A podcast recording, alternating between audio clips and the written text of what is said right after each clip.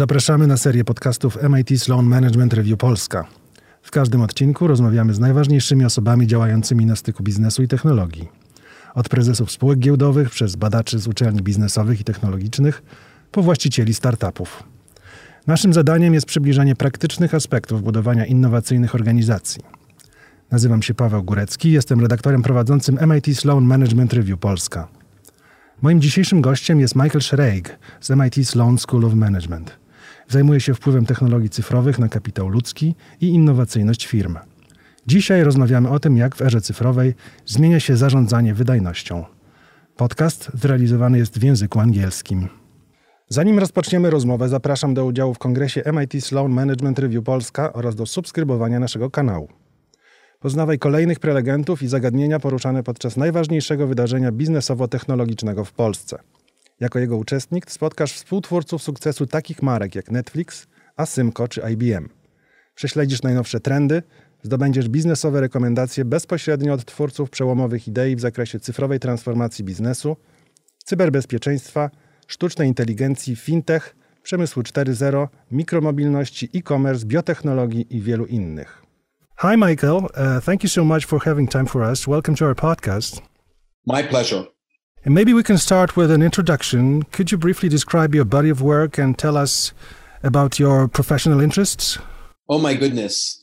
Uh, that is a trick question because it's difficult for me to be brief in describing my body of work. I would say that my greatest interest is in the future of advice, agency, autonomy, and accountability. I am very interested in how organizations innovate. I'm very interested in the design and facilitation of network effects. But I think the thing that would be of greatest interest to the listeners here is that I used to be interested most interested in how people would collaborate to come up with effective innovations. Now I'm interested more in how innovation transforms how people collaborate and transforms human capital. I'm very, very interested in how technology transforms the capability and accountability of people that's that's really the focus of my work. Mm-hmm. And a couple of weeks ago, you and your colleagues published an article entitled "Performance Management's Digital Shift." Right. I would like to talk about it with you today. Uh, and in that paper, uh, you write that traditional approach to performance management simply doesn't work. That compensations, promotions, or terminations are ineffective when it comes to stimulating better performance. Is it that these tools worked before and now stopped because of new business models, or maybe they never worked, but we had no other tools at hand? Well, that's actually a very subtle and profound question. And it ties into the way I set up my own, the way I, I've answered your first question. We really didn't have technology or analytics or underlying data to adequately assess performance and performance management. And to further compound and complicate that question, I will say this about the United States. I will be careful about speaking about uh, uh, Poland or, or Central Europe or, or Europe in general. And that is performance management in HR had a compliance follow the rules, follow the regulation, emphasis, and ethos. And so, efficiency, effectiveness, productivity, professional development were often secondary to box ticking around performance management or box ticking around compliance. When we talk about a digital shift, we're not just talking about a fundamental shift to technology. You know, 15 years ago, who carried around a supercomputer? Now, who doesn't have a supercomputer in their pocket or two supercomputers in their pockets and, uh, and an AirPod in their ear whispering to them? The change in technology, the change in the economics of technological innovation have provoked and evoked a change in culture, a change in behavior, and a change in expectations. And I think increasingly, discussions that we had about performance management in the year 2000 or even in the year 2010 are very, very different in 2020 because the tools and the technologies and the way we share information and analyze information and Skype and Zoom and text, it's all fundamentally different. How individuals and teams collaborate because of digital media, digital platforms is fundamentally different. And that forces us to revisit the fundamentals of performance and performance management. And you say that in this digital age, uh, the old ways of stimulating productivity are not only ineffective, but they also alienate workers and managers. Yes. What are the other negative effects associated with sticking to the old model? Well, again, ties back to the to the cultural issue. It, when you say the old model, we have to be clear that the old model isn't just a monolith. It's a it's a series of pillars and silos. But I'll give you the most obvious example. The most obvious example, and you, you're talking to a guy whose first book was on collaboration, like Watson and Crick and Braque and Picasso and Wilbur and Orville Wright, or because it's Poland, I should say the Curie, the Curies, you know, Pierre and Curie. Um, the issue is in performance management, traditionally you give people individual performance reviews. But in most organizations, value creation is a function of effective cooperation, coordination, and collaboration, not the aggregate or the sum of individual performances. So I have literally been with organizations that that people individually got very good rankings, but the sum of the parts was less than the whole. Because what really needed to be optimized and maximized was coordination and collaboration. But that's not what performance management did. By the way, I, just give me one last moment on this. I've, I'm in the process of reading a book about the history of, you know, uh, uh, performance analytics in soccer, in football, in, in, in Europe. You know, just like we had Moneyball in America for baseball. Right. What you discover is individual. What what hurts teams. One of the most important findings is the bad players you have are more of a threat than the talented players you have are an opportunity. That's a big deal. Most organizations are probably most teams are better off getting rid of their bad players first than acquiring stars or their underperformers. That's a profound insight. It's not a function of individual assessment, it's a function of examining how people work together holistically and coherently. So that's just one example of the inertia of doing things the old way getting in the way of value creation. Mm-hmm. So uh, the solution to all these problems is more data driven approach, right? I want to be careful because I, I don't like the word solution. I would prefer if, whenever you're thinking of asking me a question using the word solution, you substitute the word approach. I think a data driven approach is better than a data driven solution.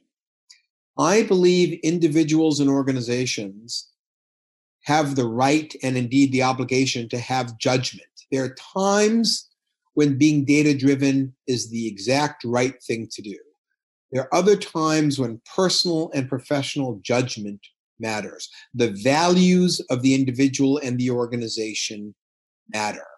Maybe somebody is underperforming because they're taking care of a sick spouse or a sick child. I'm sorry, if the data suggests that person should be fired, I don't think that person should be fired. Do I think it might be useful to look at whether the person should be on leave for two weeks or work for half days instead? Yes, maybe data should inform that sort of decision.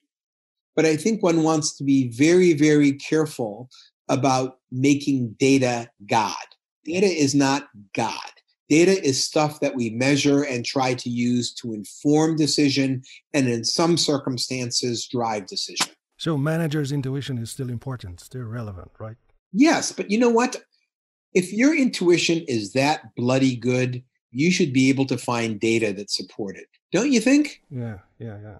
Yeah, yeah, sure. By the way, let's be let's be fair. 20 years ago, 10 years ago, expensive and time cum, time consuming to find and analyze that data.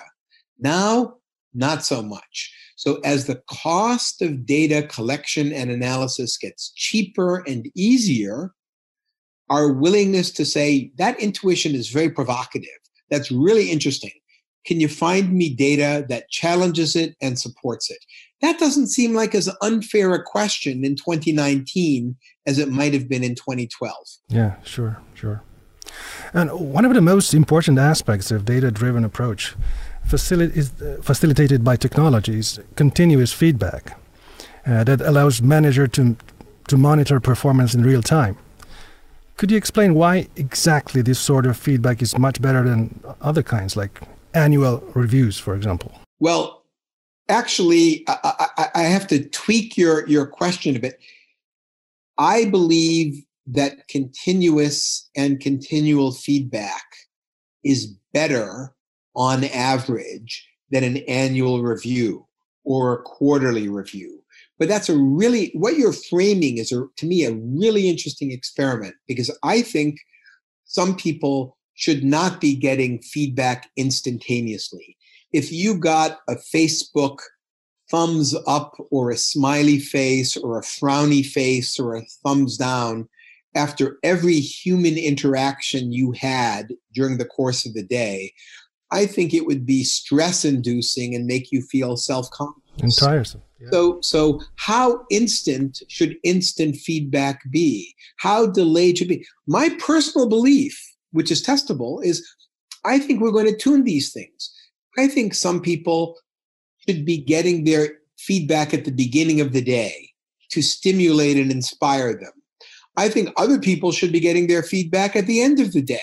I think some people, if you know they're sort of going beyond the bounds. They should be getting a warning or an alert midday saying hey shape up or throttle back or something. You need to be aware that you're interrupting a lot of people or you need to be aware that your energy seems to be really low compared to the last 15 or 20 days rolling average okay? Maybe some people get their best impetus at the beginning of the week versus the end of the week. I don't know Performance Management 2.0 means this is what the reality of management and leadership is going to be in the next 15 to 20 years. We use, we customize and personalize data to support the balance of motivating individual performance and team performance. Team performance and process performance. Yes. I, I don't know the answer, but I will stick with the word I used earlier I think that's a good approach. Uh, aren't you afraid that in some cases, continuous monitoring of em employees' performance will be perceived as violation of privacy, and that will backfire, creating less motivated teams? Yes. That said, I think there's a new contract around privacy. Here, here, let me ask you an unfair question. I am prepared you're a smart guy, you're a hardworking guy, you're an articulate guy. I am prepared to give you a raise or bonus up to 50% of your salary if you're prepared to be open and transparent about your time and how you make certain decisions. If you're not prepared to share your schedule and data and openness with me, I'm still going to pay you for your work but I'm only going to give you a 15 to 20% bonus because, frankly, I think what you're keeping private is getting in the way of your productivity. Mm-hmm. I'm prepared to give you a bonus based on greater transparency. By the way, I'll reciprocate. I'll make how I make my decisions about recognizing and rewarding you more transparent, less opaque. Are you prepared to cut that deal with me? Yes, I would accept the deal. Yeah, definitely. Well, there you go. So what you're telling me is privacy is negotiable. And that's the key here. It has to be a negotiation, not an imposition, not a command, not a dictatorship. And that's what's going to be, that is going to be the social contract negotiated at work. If you will forgive my reference, that is what we need to be to build new solidarity around. Solidarity around yeah. information and control of one's own information and the right to determine how one shares one, one's information, not for free, but for fair exchange. Sure. And how exactly can companies collect data about their employees' performance to, to get real time feedback? What tools do they have on their disposal? Geez, there are all kinds of tools. do we want, do, does the organization, I, again, I do not know the law in Poland. I do not know the law in the EU. I am not a lawyer. My brother's the lawyer. I am not a lawyer. Um, actually, my brother is a lawyer and part of the time for Facebook, so he's dealt with a lot of these issues for better and, and oftentimes for worse. But does an employer have the right, indeed, the obligation to look at all of the non personal emails of its employees? I would say yes. What would you say? Yeah, I would agree. Yes. And and we can infer from that what portion of the employee's emails are personal because the individual may have the right to declare something personal so we can see proportions now we can get more complicated do we run sentiment analysis algorithms over our workers emails and see where they're motivated where they're bored where they're lazy where they're paying more attention do we have the right to use those kinds of algorithms? That's a topic of debate. But I want to go back to first principles. I think it's important to collect information. I think it's important to have data, but data is a means to an end.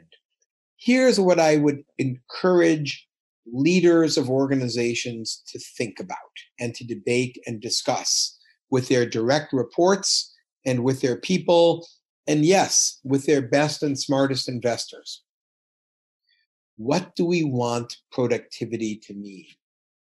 Is it simply producing more goods and services for less, for less money with less people? Is it providing better experiences, more valued and valuable experiences for customers and clients? What trade offs are we prepared to accept? In the same way the Industrial Revolution transformed the economics of manufacturing and goods, and in the same way the internet has transformed transaction costs, the rise of machine learning and AI and data rich environments and analytic rich environments gives us a new vocabulary to discuss and describe how we want to create value for people and with people I think that's a big deal. I, in my experience, that conversation is not happening often enough. It's one of the reasons why magazines like the Sloan Management Review exist and should exist. Mm-hmm. Uh, because uh, managers generally admit that data driven performance management improves performance.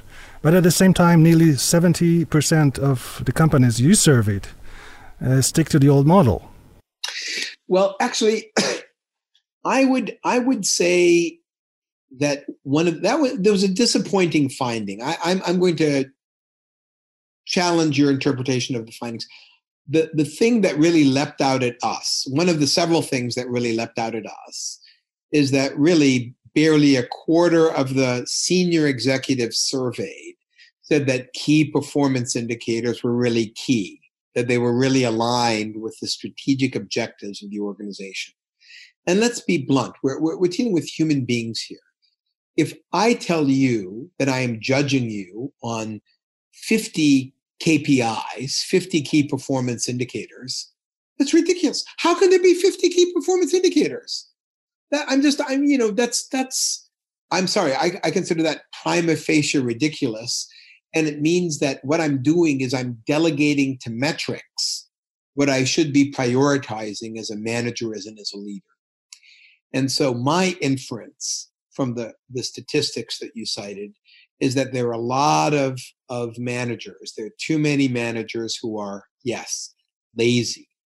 They respond or react to inertia rather than thinking through the fundamentals of you know you know the pareto principle what's the 20% of the causes that generate the 80% of the results? What are the 20% of kpis that are most responsible for the real value or desired outcome being created? I believe that one of the most important byproducts of a data driven approach is that it makes it harder for managers to be lazy. Now, let me be clear it makes it harder for managers to be lazy. I think people are very good at being lazy. I think people work very, very hard to be lazy. That has been my experience. I think it is a global phenomenon. I think if some of the energy that was put into being being lazy was being put into data driven analytics or performance management improvement, I think everybody would win. But my background, I have two serious bits of academic background. One is computer science, the other is behavioral economics. And the key findings of behavioral economics is that you know inertia can carry you a long way. Laziness can carry you a long way unless there are fundamental changes and disruptions. And let's be absolutely bloody clear.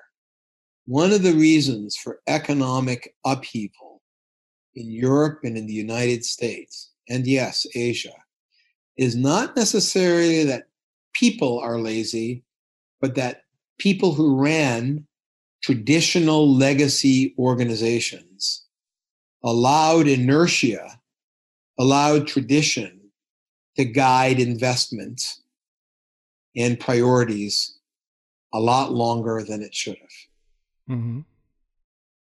And that's got to change. That's why we're doing this. It's got to change.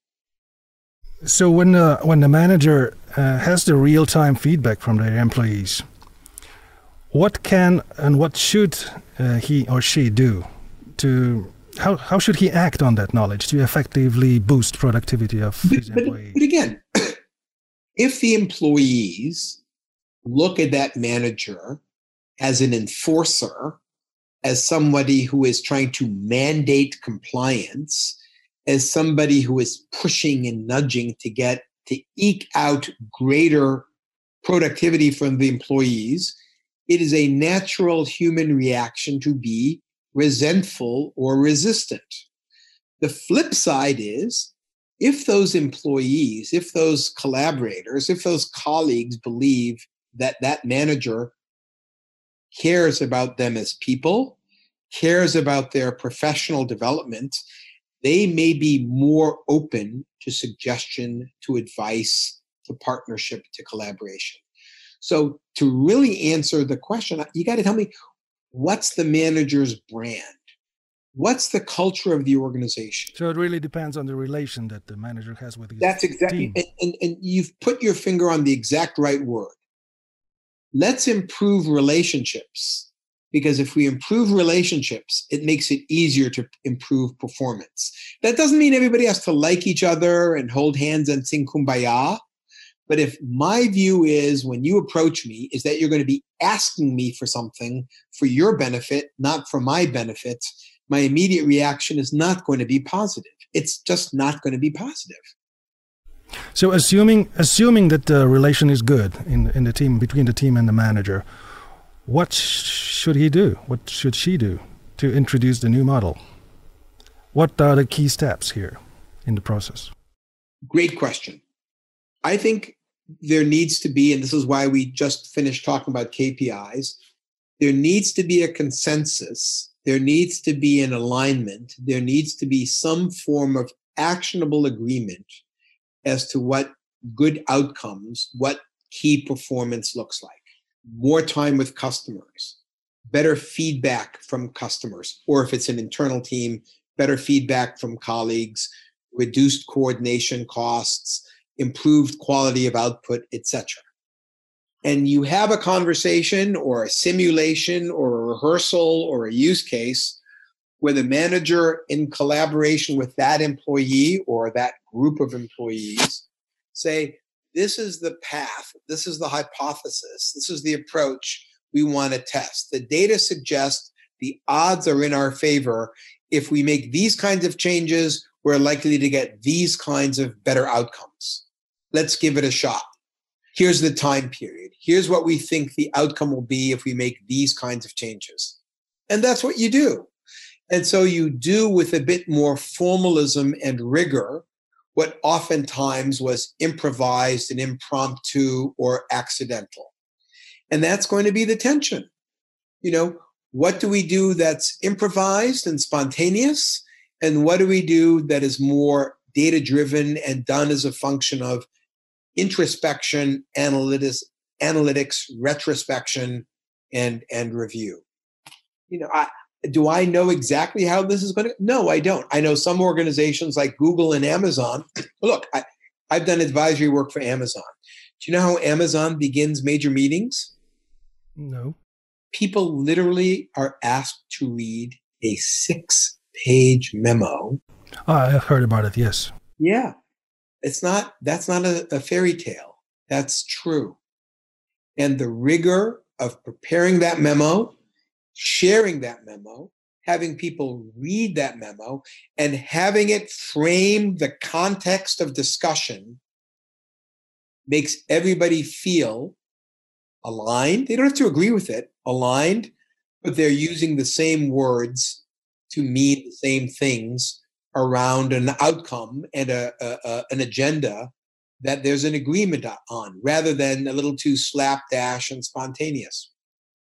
I'm sorry, this is what culture looks like. And I will tell you, without violating any confidences, that Amazon is a company that takes KPIs and metrics very, very seriously, as does Google. So you got to ask, and performance management very, very seriously. So you got to ask yourself do you think the future of value creation and business success is going to look more like an Amazon and a Google or more like a comedy improvisation team. Yeah. Now, for certain kind of projects, it may well be the latter. But for repeatable, scalable business impact worldwide, or for high demand clients who are looking for reliability and quality, I think you're probably better off paying more attention to what an Amazon or a Google does, what data driven companies are doing, or to date myself, what companies did in the Six Sigma era, where we began to take quality and statistical process control seriously. Could you name some other companies that stand out uh, that really did well when it comes to changing their approach to performance management? What is the story? Well, that's a that's a that's a very good question. I, I see what's difficult about answering that question is that in large organizations, there are always pockets or groups that do a very good job. I, you know, we were having a casual exchange about about a quasi joking exchange about how performance analytics transformed uh, Premier League football. I, I, you know, I mentioned Amazon and I mentioned Google. I think I would take top tier sports seriously. I think performance management for world class or competitive athletes in basketball, in soccer, in swimming, in tennis, they're looking at videos of themselves. They're they're tracking what worked and what didn't. All of a sudden, diet is fuel, not just food. You know, exercise is not just about getting stronger, it's getting stronger for a particular reason. Again, I don't want to say that everybody needs to become full a slave or subordinate to quote unquote performance analytics. I think individuals and their managers have to change the way they talk about what it means to improve performance over time.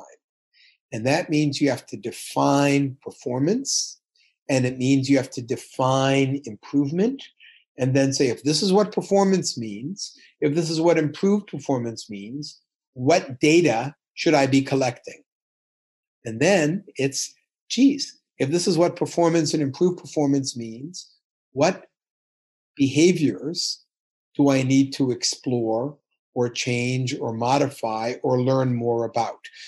Am I going, should I get that data by videoing it, by acoustics, by having experts observe me, by establishing a baseline? Yes. Are we going to have to become more rational, rational about performance management? Yeah, sure. Do I apologize for that? No. Do I think this is going to disrupt a lot of traditional organizations? Yeah. Is it disrupting? The most disruptive I've seen is in hospitals, in American hospitals, where nurses have one role and doctors have another role. Well, that's changed because you know the what matters more than a nurse and a doctor? the Patient. Yeah, yeah, yeah. And uh, in sport context, you mentioned uh, teamwork is extremely important. And several times you mentioned that also when it comes to uh, performance management, assessing performance of teams is much more important than individual performance in business. Exactly right. Why why this happens now? Why why wasn't like this before in business? Well, that, that's a that's a terrific question. And and let me begin by giving you the most cynical possible answer I can and tell you and your listeners that I hope that my wife doesn't hear this podcast. My wife is the CEO of a that's about to become the CEO of a major marketing services organization. In her current role, she was interviewing various candidates to take a senior position in a global company that has a decent reputation. Um, several people were interviewing this candidate. My wife was giving advice to this candidate to build on some of the things he had said in an interview with her that had impressed her. And this candidate's response to my wife was, It's funny that you say that because what I was told by, by the other people who interviewed me was that I need to get closer to my colleagues first, that I need to play the game and be seen as a good colleague before I introduce these kinds of innovative ideas. And my wife's response was, actually, I think it's more important to get the organization talking about these innovations than getting along or playing the political game. And now you have the great Gemeinschaft versus Gesellschaft issue. What matters more in value creation? Getting along, the politics, or the value creation? I think that's going to be one of the fundamental issues. You can have a world class player, but if everybody dislikes them, that's going to be tough to be world class. You know, I have a nice, simple heuristic a nice, simple rule about what makes a real superstar. A real superstar isn't just quote unquote the best performer on the field. A real superstar, not just a superstar, a real superstar makes everybody on the field on their team play better. All know footballers who are brilliant strikers, brilliant strikers. But the other people don't score as often or pass as sharply. And we all know people who are brilliant strikers who everybody on the field, the midfielders, the goalkeeper steps up the game. Everybody plays better when they're on the field. That's a superstar. That's a chemistry. Sometimes it's not just a superstar, it's a couple of players who are complementary skills. Okay? That's what a coach, that's what a manager needs. You give me the data that demonstrate, you know, they may not be individually the best players, but when these three players are on the field, we defend better and we score more. Gee, I think that's the way I'm going to go. Okay, so your, your advice for companies would be to be more like sport teams, right? To be, no, to be successful. My no, slightly different my advice to companies is to take data, to take teamwork, to take performance improvement data as seriously as the best sports teams do. Take data as seriously as as Barcelona does. Yes, yes. Thank you so much, Michael. It's been a pleasure to talk to you. It's my pleasure. And I very much look forward to seeing you in person when I come to Poland sooner rather than later.